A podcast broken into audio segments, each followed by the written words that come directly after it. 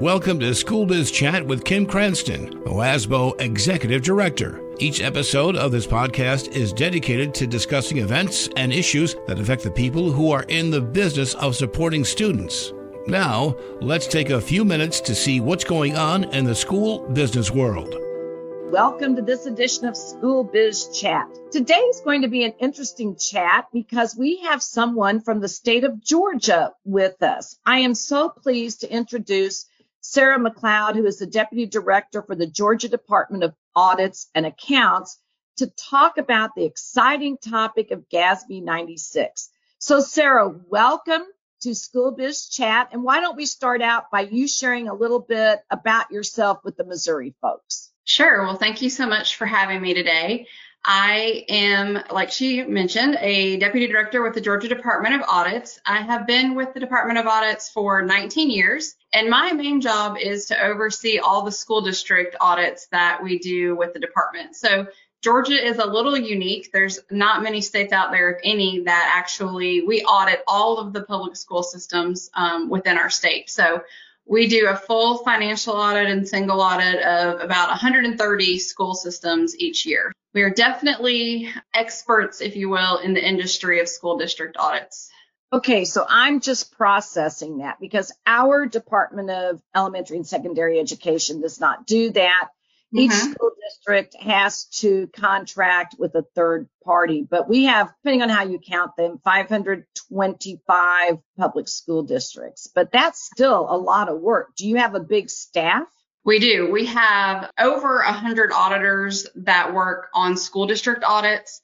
Um, and then we have over 200 or so auditors. We also do state agency work, local government work, and then the ACFR each year. We also look at our colleges and universities. So we have quite the plateful, like I'm sure many others do. But yeah, our school districts are pretty much a year round job between getting ready for the next season and finishing out the other season and doing all the audits. We stay quite busy with school districts throughout the year. I'm sure you do. It's always fascinating to me to learn about how school districts operate in other states. And there is such a difference from state to state to state. So, mm-hmm. as you said, you have a lot of experience with audits and accounting. So, talk to us a little bit about GASB 96 and what our folks really need to be thinking about focusing on? Sure. So GASB 96 is another one of those standards that's going to take some work definitely to get implemented at the school districts. GASB really hasn't slowed down in the last couple years with giving us any breaks on these standards that take effort and time to get implemented. So 96 is very similar to GASB 87 last year in the fact that the accounting for it is very similar. The only thing that's really differing is the type of asset we're looking at. So in 87, we were really looking at those leases of tangible type items. And now with 96, we're going to be taking a look at those software subscription assets. So we're going to be reviewing agreements at the school districts that have anything to do with software type programs.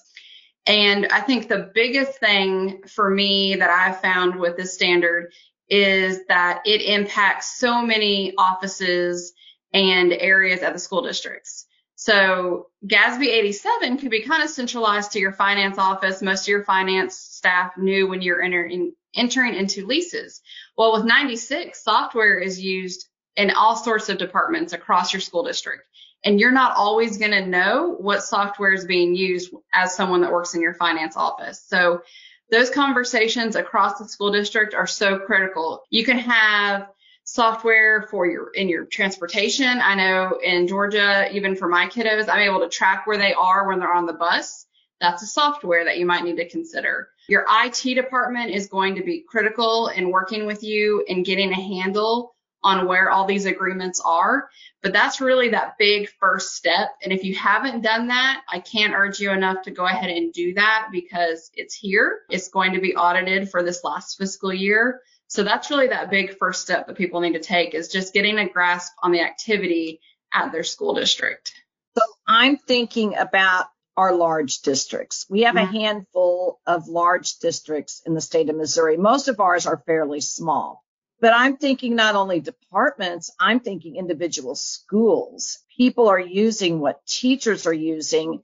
And I would think just identifying all of that, as you said, is pretty labor intensive. And I sure hope people have already begun that process because if you're in a school district of 20,000 plus kids, maybe you've got 20 plus buildings plus all of your departments, as you said, just that piece is pretty labor intensive. Oh, for sure. And we have some of that here. We have a lot of rural district as well, but when you get in that metro Atlanta area for Georgia, there's some very large districts and I've seen some different systems school districts are using. Some are utilizing like Google Drive and they've sent out communications to the different department heads and principals and asked for their help to start to gather this information. And then they put it in this local location, um, central location that they can all share. So then the finance and IT staff are going through that. And there's really no one way to do it, but this implementation year is just going to be the toughest year to get a grasp on what you already have.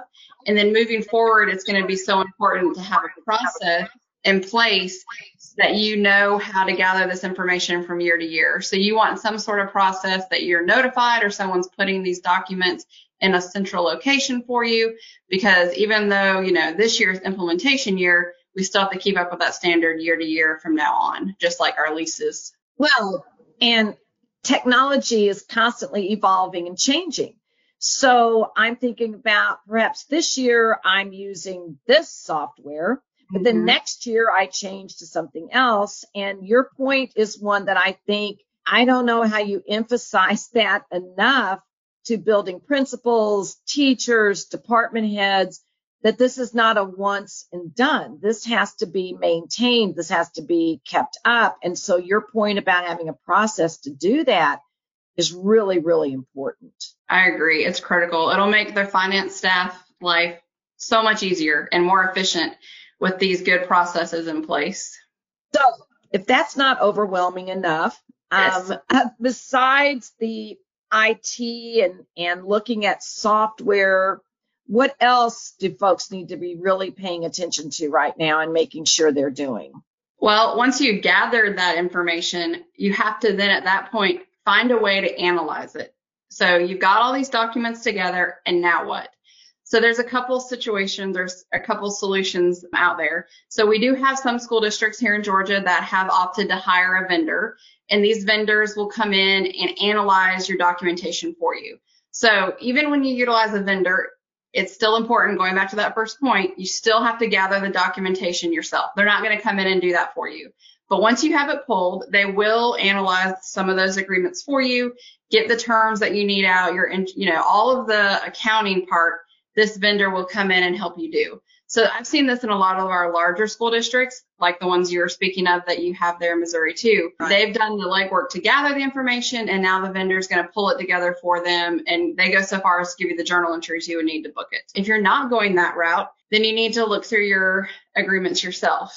And the first thing that I've been recommending is that you look at the agreements and you see what the terms for. Because if it's for 12 months or less, then it's not going to have to be considered for a SBTA. It's going to be a short-term SBTA and GASB 96 isn't going to have to apply.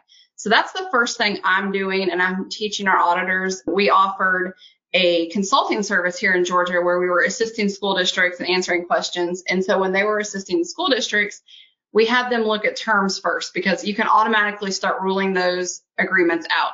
So if it's um, something, so I just want to back up, but to re-emphasize that, if the term or the length is less than 12 months, was that correct? Yeah, 12 months okay. or less. Yeah, a year or less.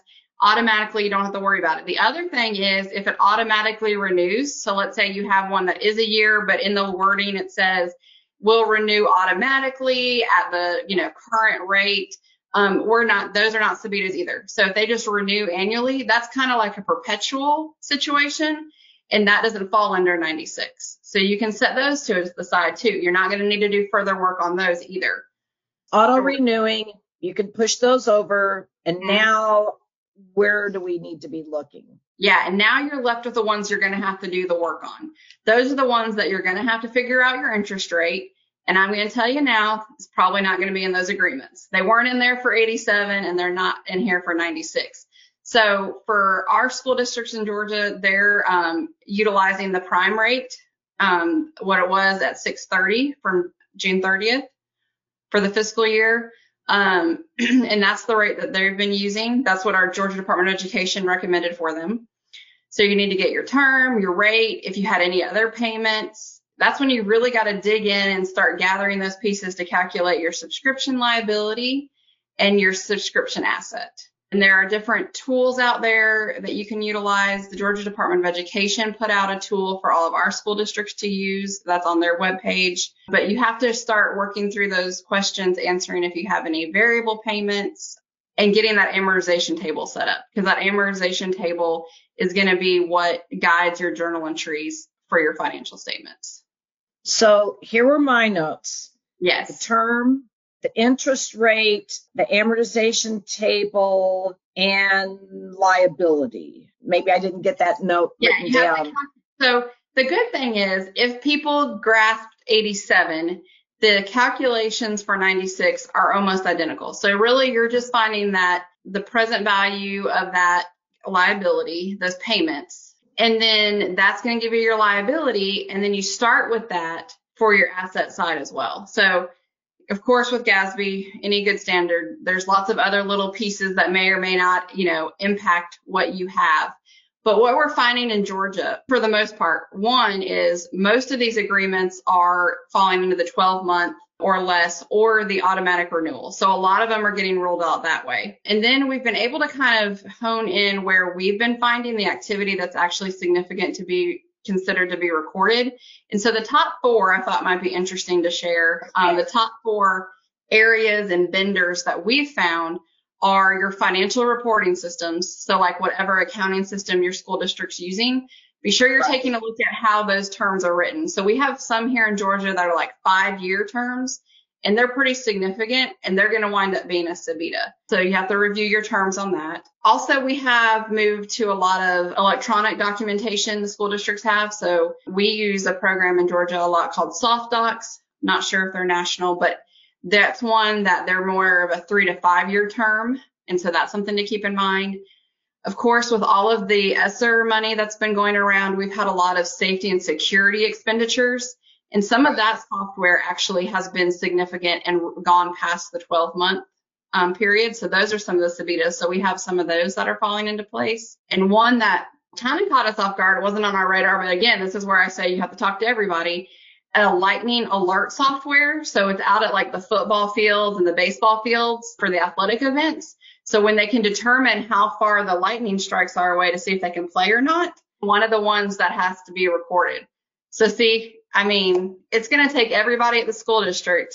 I mean, can't emphasize it enough, like you said, to be in on the standard to make sure it's implemented fully. And I'm thinking a lot of those athletic directors, football coaches, they're not typically no. involved. No. Right. So I appreciate you pointing that out. We have a sizable number of new superintendents in our state, and we have a lot of new bookkeepers. And mm-hmm. in a number of our school districts, that's the central office staff. Those are the people who will be collecting this information, working on it. So you giving these tips and highlights, I hope is especially helpful for them. I mean, this was really, really good, Sara. Thank you.